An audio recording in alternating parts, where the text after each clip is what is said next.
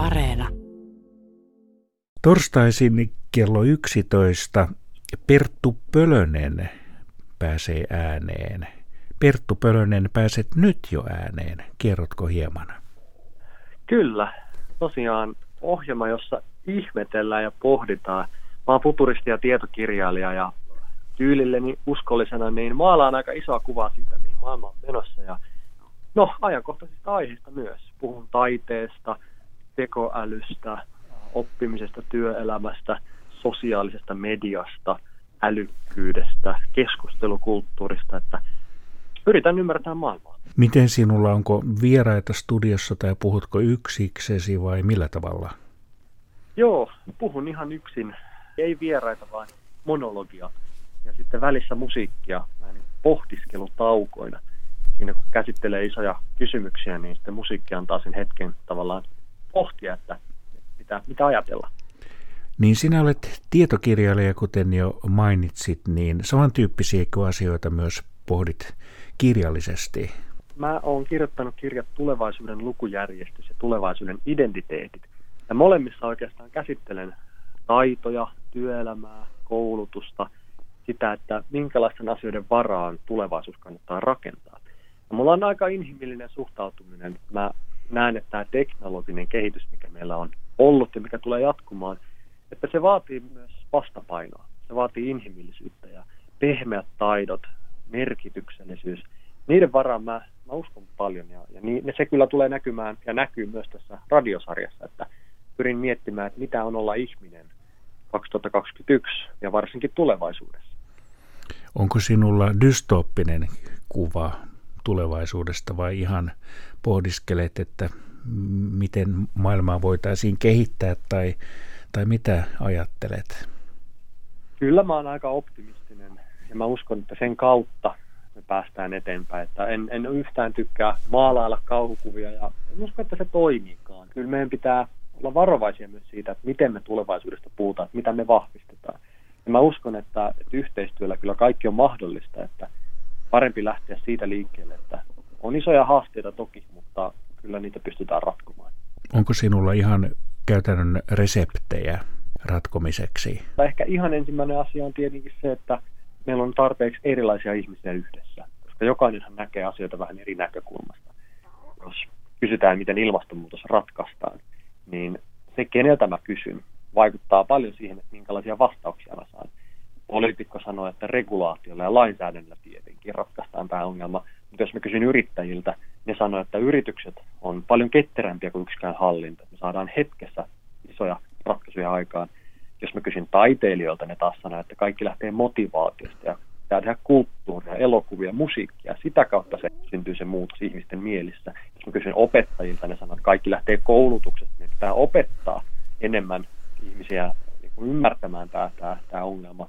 Jos mä kysyn futuristeilta, ne vannoi joku uuden teknologian varat. Kohta tämä ja tämä teknologia ratkaisee tietyt ongelmat. Eli me nähdään ongelmat tai ratkaisut aika hyvin omasta näkökulmastamme, että mikä se meidän oma tausta ja koulutus on.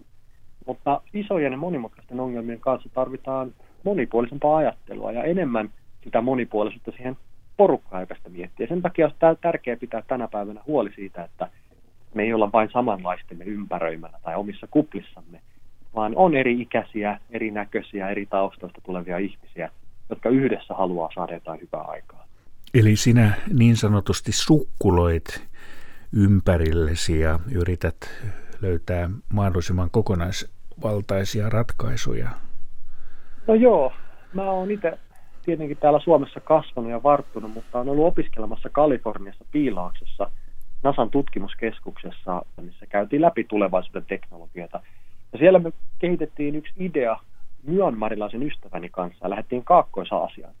Ja sitten kun mä lähdinkin sieltä Piilaaksesta Kaakkois-Aasiaan, niin sehän oli ihan niin kuin matkustaisi ääripäästä toiseen ääripäähän. Kun lähdettiin kehittämään yritystä kehitysmaassa, niin kuin voit kuvitella, siellä tulee vähän erilaisia haasteita vastaan. Ja sitten kun mä sieltä palasin Suomeen, niin mä koin, että Suomi on tässä jossain välissä.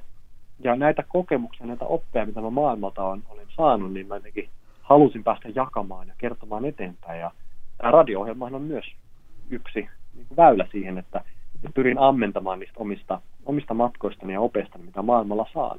Mutta kyllä mä uskon tosi paljon siihen, että pelkästään siellä Piilaaksossa ei kyllä onnistuta ratkaisemaan maailmaa, mutta ei myöskään pelkästään siellä Myanmarin maaseudullakaan, vaan me tarvitaan molempia, me tarvitaan yhteistyötä ja on tärkeää haastaa itseensä, että miten tämä ympäristö on tehnyt minusta tällaisen, miksi mä ajattelen niin kuin mä ajattelen, olisiko näihin ongelmiin toisenkinlaisia ratkaisuja. Esimerkiksi Piilaaksossa nähtiin, että teknologia auttaa kaikkeen, niin sitten kun olinkin Myanmarissa, huomasin, että ehkä se teknologia ei olekaan ratkaisu ihan kaikkeen, että tarvitaan myös muuta. Eli on tärkeää haastaa itseensä ja viedä itseään erilaisiin ympäristöihin. Kerrotko, Perttu, tuosta Piilaakso-ajasta hieman?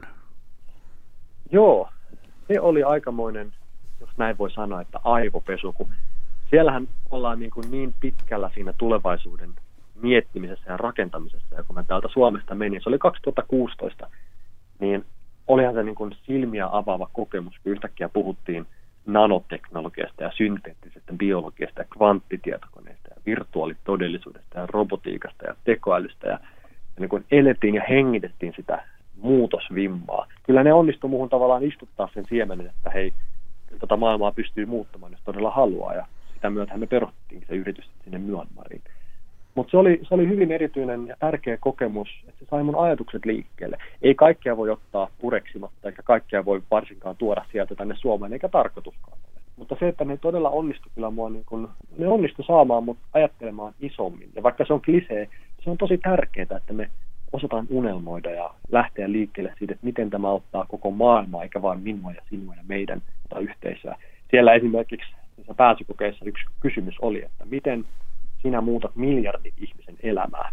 Ja sitten piti ihan pokkana sanoa, että no mäpä teen näin ja noin, ja näin miljardin ihmisen elämä muuttuu. Ja tavallaan ne haki myös semmoisia ihmisiä, jotka ei pelkää olla rohkeita. Meitä oli siis 80-40 eri maasta.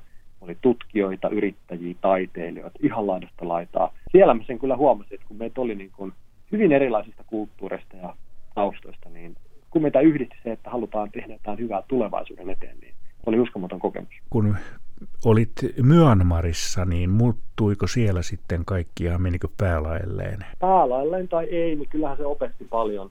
Ja asioita, mitä Suomessakaan ei oikein osaa nähdä, että minkälaisia haasteita on vaikka ihan yritystoiminnan pyörittämisessä, niin kyllähän se aika nopeasti tuli vastaan, että ei ole samanlainen pohja rakenteet, mistä ponnistaa. Ja sittenhän me tehtiin monia muutoksia ja etsittiin sitä omaa reittiämme.